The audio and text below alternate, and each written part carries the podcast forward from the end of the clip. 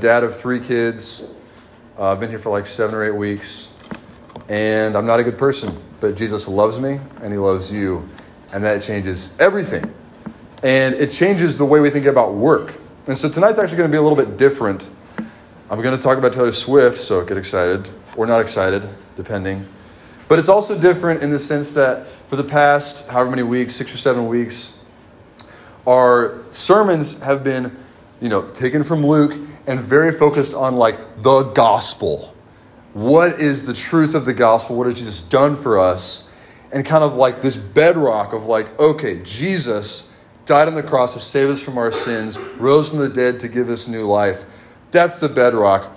And this one's going to like turn a corner. We're still talking about the gospel, but now it's more like, what is the good news for my work? And then next week, it's going to be talking about like how Jesus sends us into this world on mission. So this is going to be a more practical, more like action oriented lesson, which I hope, oops, sorry, microphone, which I hope you'll enjoy. Um, so, going to start off with uh, some Taylor Swift lyrics. So, who's listened to the new album from Taylor Swift? Be honest, guys. Thank you. Dawson, I see you. No, put them high. Who's listened to it, like the whole thing? Who's listened to it more than three times? Okay, who listened to it like probably every day all the way through? Maybe a couple people. Okay, nice. So we like it. We like it. I've listened to it. I, am not sure if it's going to make you respect me more or less. I have listened to like 80% of the songs. I'm not going to say I loved it, okay? But like, I appreciated some of the songs. I like this one. I thought this was catchy. And I wanted to use it actually because it kind of makes the point I'm trying to make. Uh, Karma. I'm going to sing this song for you. Just kidding. Not going to sing it. Uh, so here's the lyrics. Because karma's in karma is the thunder rattling your ground. Karma's on your scent like a bounty hunter. Karma's going to track you down step by step from town to town. Nobody writes lyrics like Taylor Swift, guys. I mean, come on. Uh, sweet like justice. Karma's a queen. Karma takes all my friends to the summit. Karma's the guy on the screen coming straight home to me. Karma's my boyfriend. Karma's a god. Karma is the breeze in my hair on the weekend. Karma's a relaxing thought. Can you just hear it in your head? I can hear it in my head. It's nice. Um, so a couple weeks ago, I actually I wasn't going to preach this sermon uh, until a couple weeks ago when I preached on the story of the prodigal son, and um, the whole point was basically we don't earn things in the kingdom of God. We don't earn stuff, and the thought I heard from many of you in the following week in conversation with you guys was like, okay, I get it, like Jesus gives us heaven, He gives us His kingdom. We don't earn it. But if that's true, then, like, what's the point to working? Like, what's the point to schoolwork, to a career, a job? You know, and so I realized that's a good point. We should talk about that. We should think about that. And so, like, I'm going to sum up kind of like a Korea. It's easy to answer that question, but I wanted to preach this whole sermon on like the depth of how Jesus feels about your work. Okay? So, like, um, we think that work is for achieving and earning things because that's the way it works. You go to work, you earn money, etc. And in the kingdom of God, Jesus has loved us, and we respond to that love by working. So we work one way or the other.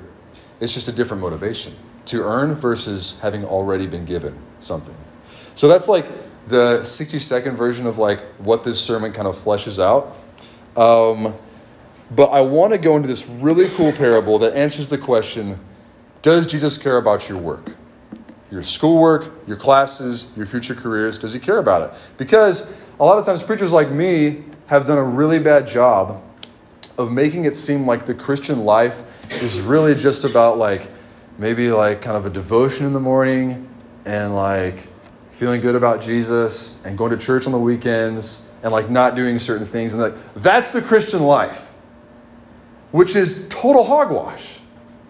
If that's the Christian life, you just go join CrossFit, you know, or like take up knitting or some like other habit that you can just do that you like kind of makes your life a little bit better. The Christian life, the kingdom of God lays claim over everything. And so we have to look at work and see how the kingdom of God changes that. So, um, in this passage Ellie just read, thank you, Ellie, for that, we see a story about this, this nobleman who goes off to a far kingdom and three stewards that he sets up to care for his stuff while he's gone. Uh, we're going to dig into that and answer this question Does Jesus care about your work? So, first, let's pray.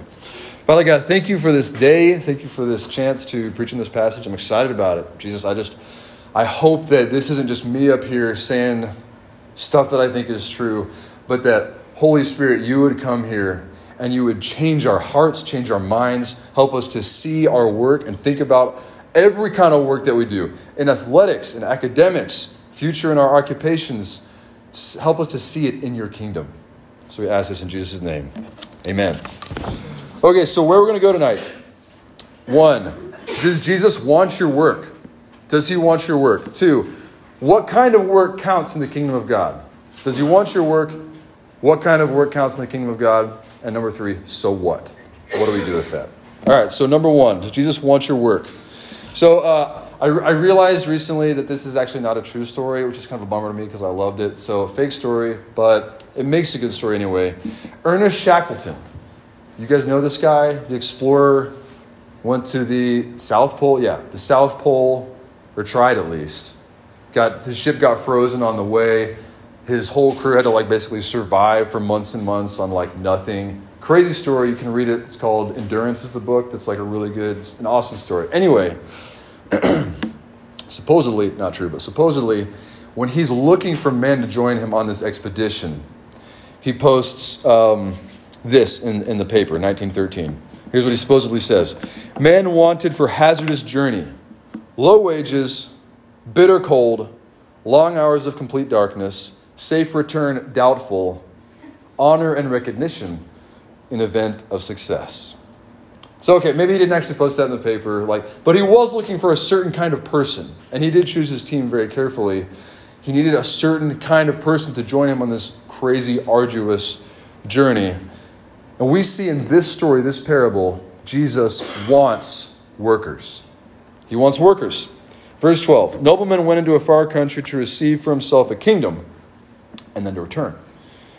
Calling ten of his servants, he gave them ten minas, minas, minas, I don't know, it doesn't matter. Gave them ten minas and said to them, Engage in business until I come. So, quick note before we continue a mina, a mina, is like four months' wages so, like, I don't actually know what the average WNL graduate makes. Let's say three years after graduation. Let's just say a hundred thousand. Maybe that's low. I don't know. So, like, let's say it's hundred thousand. Some of you are like, that sounds awesome. Some of you are like, that's terrible. I don't know. So, like, let's say you're making a hundred thousand three years after graduation. Raise your hand if that sounds good to you. Raise your hand if like that's trash. Okay, cool. So yeah, I'll, I heard I'll take anything. I appreciate that mindset. So if you're making hundred thousand that'd be $33,000 is one mina. Okay? So 10 minas is $330,000. See that math? Yeah. No, no dummy up here, guys. I can do math. All right, so uh, a lot of money, $33,000. All right. When he returned, having received the kingdom, he ordered these servants to whom he had given the money to be called to him that he might know what they had gained by doing business. The first one comes and is like, hey, look, you gave me a mina, and it's earned 10 more. That's a pretty impressive return. So he's like, here's what he says Well done, good servant, because you've been faithful in a very little. You shall have authority over 10 cities. Second guy didn't do quite as good, but still earned five minas out of one. Pretty impressive. God has a similar response to him. He said to him, You are to be over five cities, but not everybody did good. Okay, so the last guys. Then another came saying, Lord, here's your mina, which I kept laid away in a handkerchief. Uh, business majors, not a good like business choice. The handkerchief tactic does not grow your money. I was afraid of you, he says, because you're a severe man. You take what you did not deposit and reap what you did not sow. He's basically saying, like, I was worried that if I went out and actually worked and did business and tried to grow this, that I might lose it and that you would come back and be hard on me. So instead, I just like played it safe. And here's the response He said to him, I will condemn you with your own words, you wicked servant. You knew that I was a severe man, taking what I did not deposit and reaping what I did not sow. Why didn't you put my money in the bank? That at my coming I might have collected it with interest. He's saying, at least, like bare minimum, give me some 10, 50% return on this thing. So let's kind of walk through this real quick just so we can kind of understand this parable. Who are the characters in this thing? So, nobleman who goes to receive a kingdom that person represents Jesus. Okay, because just like the nobleman in the story, he goes to receive a kingdom and then he comes back Jesus, as he's telling this story to his disciples, he knows that he's about to be crucified on the cross, rise from the dead, and then ascend into heaven. And when he ascends into heaven, guess what he sits on? The throne of the kingdom, right? And when he comes back, it's like he's coming back to the servants in the story. When he comes back, it's like to fully claim all of his kingdom. So the nobleman represents Jesus. Okay. What about um, the salty citizen? Like the one who's like, oh, yeah, the ones, the ones that send a message after him are like, we don't want this guy to rule over us, okay? If Jesus hasn't given you new life, if uh, you're not following Jesus, that's you. So, like, no judgment. It's just in the story, you're the one who's like, actually, I don't want Jesus to rule over my life. You could also fit into this category, um, you know, not the followers of Jesus. If you're the last servant who like doesn't actually invest the money or do anything, uh, the ten mina guy, the five mina guy, that's the followers of Jesus, Christians, right? Okay, so that's who everybody is. What's the point of the story? Like, why did Jesus tell this long, drawn out story? Um, I want you to see that he's talking to his followers, who his disciples, right? And they've literally been following Jesus around, like walking in his footsteps, going with him wherever he goes. And as soon as he goes into heaven, he knows that they're going to be like, "What do we do now?" Like, what? We, I mean, do we just try to like figure out how to apply what he said? Which is yes, like do what he said to do. But he's saying what that looks like is work. He says, "When I'm gone, I want you, my servants, my people, to be working.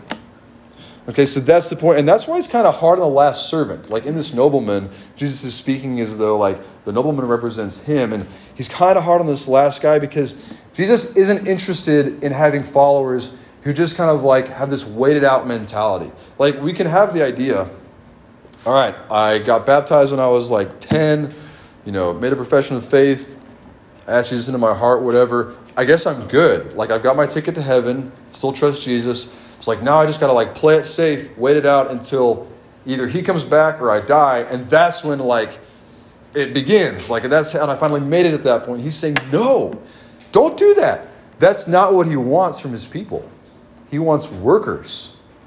He wants people who are engaged in the labor of the kingdom every single day. And so what I want you to see here is actually really exciting is that we think the significance of our work. Some of you may think that you're going to go into like occupational therapy or journalism or business, finance, and that the sum of the significance of that work is going to be in providing for your family and earning money and giving you kind of a sense of like fulfillment and satisfaction, something to do. And that's all good stuff, and that's true, but that's not the sum. That doesn't even begin to tap into like the significance of that work.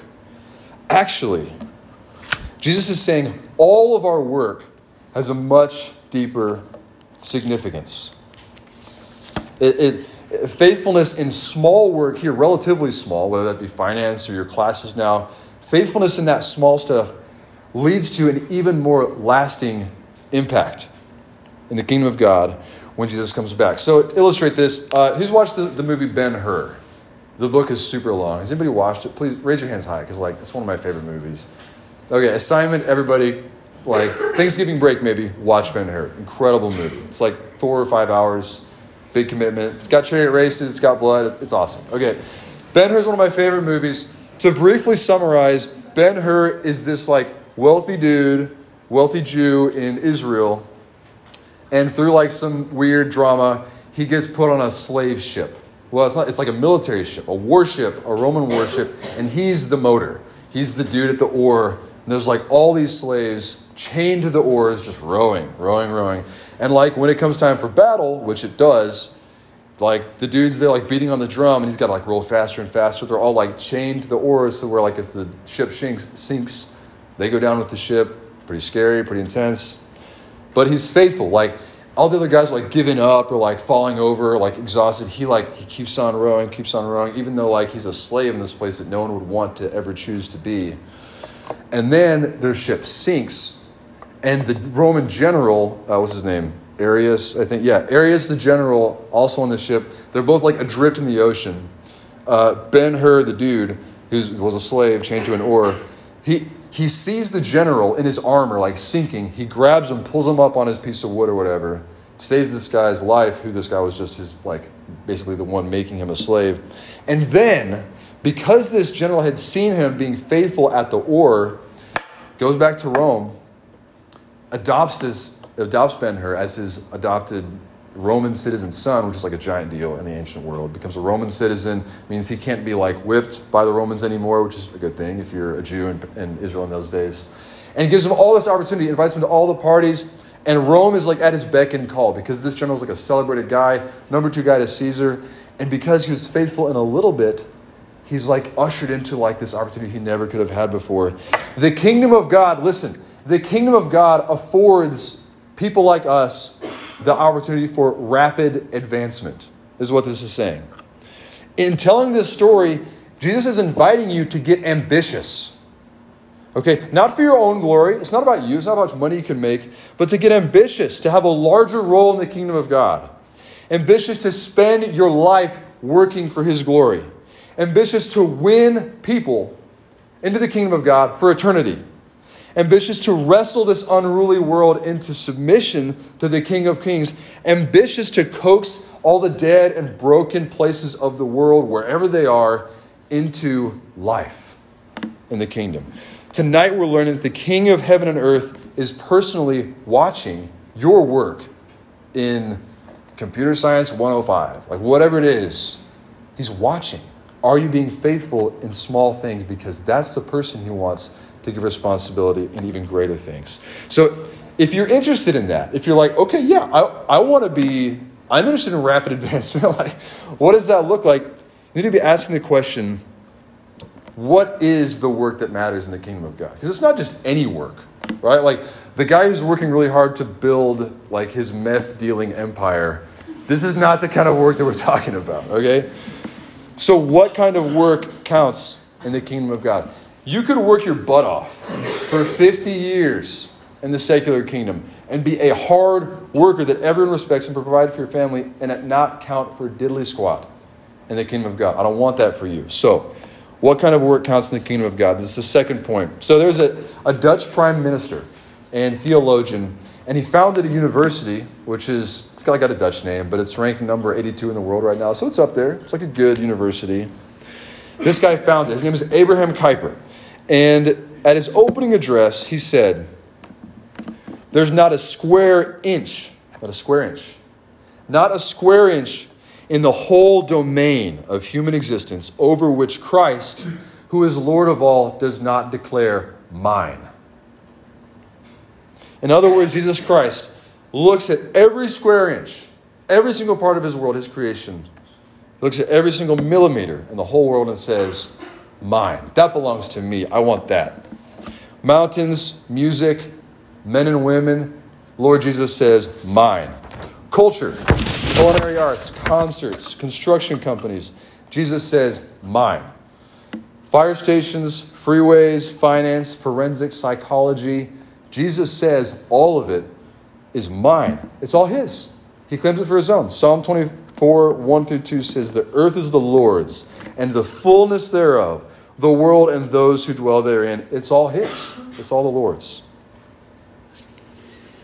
And so, the word that sums this up, this mindset of like everything belongs to God, every possible sphere in which I could have a job that would like deal with something, the word for this is stewardship. I have a job that is taking care of something that doesn't belong to me. Okay, to steward is to care for something that belongs to somebody else, but they gave it to you to take care of, like house sitting. It's not yours, it's theirs, but it's your role to take care of it for them. And in this story, the nobleman makes the servants his stewards. He entrusts his money to them to grow for it, to, to grow, to care for the money, to keep it safe until he comes to take it back. So, my wife, Mary, and I, we have three kids. Um, they're super cute if you haven't seen them. For Halloween, we had uh, St. George, and the dragon and the princess. So if you know the fairy tale, it's very, very cute. So like, yeah. Very cute day for us last night. We go trick or treating, go to the houses, get lots of candy. We went to Jackson Street. I think, I'm just honest guys, next year you can go and you can fill up your bags with candy. They will not say no to you. So, pro tip.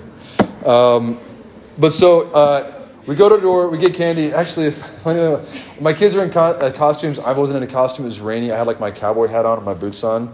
And the lady was like, I like your costume too. I was like, these are my normal clothes. Like, you're making me feel weird about it now. Um, so anyway, we get home, we have all the candy. We let them eat like a lot of the candy, but stop them before they're gonna have like a tummy ache.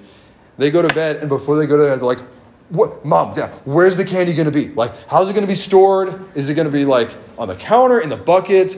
Don't touch my candy. Don't let Juniper, t- my daughter's name is Juniper. Don't let Juniper touch my candy. Like, very engaged in the question of will my candy be safe? And listen, I'm not saying that we're like we're above eating a few pieces of their candy. we're not above that. We definitely ate some of it, um, but like not a, not, not a lot, okay?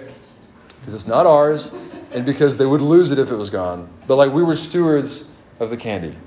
Maybe that's a bad. I don't know. Maybe that's a bad illustration. But you get what I'm saying, okay? And what I what I want you to, see here, guys, is like this is actually crazy. That in this uh, in this perspective of like the, the kingdom of God perspective that we're talking about, that we're comparing to the secular kingdom, God actually gives you his stuff to take care of. And it's good stuff. Your time, you can use it however you want. Doesn't belong to you, it's his. But you get to use it however you want. Your relationships, he's placed the souls of other eternal beings in your care. That's crazy. If you're, a fr- you're, if you're a friend of someone, you're a friend to a person who is never going to stop existing into eternity. It's crazy. The natural world itself, obviously, ours to steward. I'm a huge nature freak, so I love that stuff. Um, if you become a parent someday, you'll actually have like a little human being that, like, that's your kid now. it's like, okay, I have to keep this thing alive. It's nuts. But it's God gives that to you, okay? And like the, the wealth that you're going to one day have, the, the jobs, the possessions, it's His. God says it's His. It's not yours, it's His, but He gives it to you to steward. That's a privilege. So just don't miss that. Like, that's a big privilege to be given that. And we are talking about the whole world, every single thing. Colossians 3.23. Whatever you do, whatever you do, whatever you do, okay?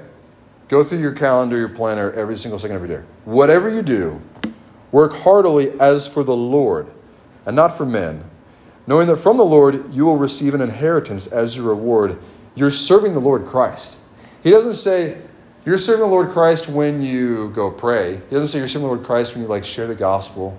He doesn't say you're serving the Lord Christ when you, I don't know, like help a kitten stuck in a tree. He says, whatever you do, you're serving the Lord Christ if you do that unto the Lord. That's the difference between work in the, in the kingdom of God and the secular kingdom. Okay? Work in the kingdom of God is just all of our work if done when we know what we're doing is working for God. We know the things that we're managing belong to God. We know that the resources we're stewarding as we work are His and we're doing it for Him because he, he loves us. We love him. We're motivated to do that work well, to take care. And this is where it gets cool, guys, to like read the Bible and understand like the way he wants the world to work. This is why like God's character and his law is actually awesome because it lets you see like if you go into criminal justice, please somebody in this room go into criminal justice. That is broken, my friends, in this country and across the world. So broken. God wants it to look different. That could be your job. That would be awesome. So in the secular kingdom, though, different agenda. This is the difference, okay? That's work in the kingdom of God. Secular kingdom, you might be doing the same job. But in this scenario, you're trying to make your square inch, your job, your, you know, your, your hour of your day, you're trying to make it look like your own kingdom. You're, you're trying to make your own name look great. It's for your glory, not his glory. You're trying to make the world look like the world you want it to be, where I am, fill in the blank, happy, wealthy, successful, loved, respected. In this mindset, this square inch, this class, this assignment, this job, this relationship, it exists to make me look good and make me feel good, right? My purpose here is to build my name and my success, which is super twisted if you think about it, right? Because, so, uh, example, Lord of the Rings, raise your hand if you love the Lord of the Rings. Come on. Okay, yeah. It's not nerdy, it's cool, okay? I also love Lord of the Rings. And, um, Actually, this is funny. my church on Sunday, the preacher used this example. I was going to use it first. So if you were there, I just want to let you know, not stealing, like, but credit where credit's due. Good story, Justin. Anyway, so uh, in The Lord of the Rings, the third book, The Return of the King, there's this big city, Gondor. It's awesome, beautiful, amazing. But there's no king because the line of kings is dead. It's ended, they think. It turns out the king's actually still out there. He's coming back. But the guy that's ruling over the city now is the steward, right? That word again, named Denethor. Denethor has gotten a little, let the power go to his head. He likes the power. He's not excited about the idea. So when Gandalf, the wizard, comes over, he's like, hey, the king's coming back. He says, he says, uh, I like, I'm not giving it up. Like, no. Gandalf says, Authority is not given you to deny the return of the king, steward. Denethor says, The rule of Gondor is mine and no others.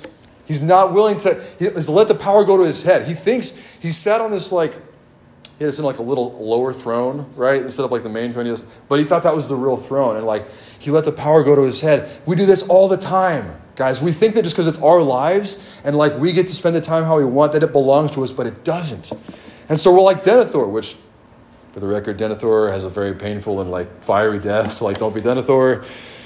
Don't resist the king, the actual king. You have to realize everything that you work so hard for in this life. Let's say it goes really, really well, and like you, you work for the kingdom of God, even whether you're working for the secular kingdom, the kingdom of God, whatever you do, one day you're going to leave it all behind. And you're going to realize in that moment when you die or Jesus comes back that it was never yours to begin with. like that's just true. You don't take any of it with you. It's evidence of the reality. He gets it all, it all belongs to him. So don't be the person that's unwilling to give up what's rightfully the king's. So, diagnostic questions. Okay, if you're like, okay, I, I kind of see what you're saying. I'd like to think through am I actually living and working in the kingdom of God or the secular kingdom? Diagnostic questions here. Okay. Do you think God cares about your square inch? The class that you're in that you don't like? the friendship that you have that you're like, is this really going to work? Do you think God cares about that? The Bible says He does, every square inch. Okay, um, do you know what your square inch is? Like, do you have a sense of like, here is what God has given me to take care of and steward? You know, are there gaps where it's like, I mean, yeah, I can see how He wants me to steward my, you know, my dog or my relationships, but like classes doesn't. Do you understand what your square inch is? Do you believe that you've earned the square inch that you have or that God's given it to you? you can't steward it if you think it's yours to begin with. Stewarding is about caring for what belongs to someone else. So, like, what are those things in your life that you feel like you deserve and you earned? It's going to be hard for you to give those up to God. Are you working faithfully in the square inch? You know? I look out of this room and I think we've got a lot of very strong workers, but I know that all of us, myself included, there's areas in which we're not being faithful. We're being lazy, we're ignoring stuff, we're not doing what we should. Are you stewarding the resources that God has given you for God's goals or your own? This is like a killer one. This gets to our hearts, right? Are we using what we have for ourselves or for God's glory? So if you're like me, you've got to realize from those questions, none of us are faithful workers, right? We're not the guy who's investing the one mina and making a return of like five or tenfold. That's not us, not on our own. So what do we do about this? Final point here. This is all like application. How do we change our lives? So, what do we do? First thing, guys, repent of your self centered work. This word repent means turn from what you're doing to Jesus, okay? And be like, I'm not doing it right. I know that I'm not. Jesus, help me. Okay, uh, your work isn't about you, it never was. It's always been about preparing you for and accomplishing stewardship of God's world. So confess your sin to God, and He forgives you because He's not looking for perfect people. He's looking for broken people who trust Him, right? Because Jesus is the only one that's ever accomplished all the work God gave Him to do. So trust Him, trust that guy. Second thing, study faithfully. So, like, we're in school. Uh, most of you are good at this, I think, but like, probably some of you struggle with this in some classes. What does it look like to study faithfully, to work faithfully in the kingdom of God? I don't think you have to care equally about every class. Like, there's going to be classes that you're like, I'm never going to use this. I don't like the professor. It's super boring. And it's a fight to keep yourself awake in class. But show up, right? Do the work faithfully. Do your best work. If you do this diligently, Jesus is saying, regardless of the grade that you make, it's not about the A or the B. He's saying, if you're faithful in that, he's saying, I see that. I care about that. If you're faithful in small things, prove faithfulness here, I'll give you something bigger and better to steward. That's cool. Okay, this one is kind of fun. Last thing. I would encourage you write a Jesus oriented mission statement for your life and your work. If you haven't done it, you can revise it. Don't like stress about it. It doesn't have to be perfect right now, but like start, you know, this weekend or Thanksgiving break. Take it like 30 minutes and be like, okay, so here's mine example. Okay. This is like what captures the way I see my purpose in life. I'm a gospel rooted pastor leader moved by the love of Christ to help people take up their kingdom character and the joy of his generous love. It's a mouthful, but I thought about it, I crafted it. That like and that helps me see what I do in light of the kingdom of God. You can do that. Okay? Maybe it's going to be like I'm a journalist committed to telling true stories that help people see the world like Jesus does. That'd be cool. That's a cool job. Maybe it's going to be I'm a business consultant helping people express the passion God has given them through their businesses. That'd be awesome. the sky's the limit. I don't even know all the ways that you can see your job in the future or your school right now in the kingdom of God, but I would love to hear about it. If you do this, if you like write this out, please send it to me. If you would send it to me, I will buy you lunch. Your choice, any restaurant in town. I will. So do this. Jesus cares about your work in this world, so go be faithful stewards in your class this week. Amen. Let's pray. Father God, we thank you, Lord, that you care not just about the spiritual stuff that we do, the stuff that seems spiritual, stuff that seems religious. Show us that you have shown us in your word. It's all spiritual. Our work is spiritual. You care about it just as much as you care about our, our Bible reading or our quiet time.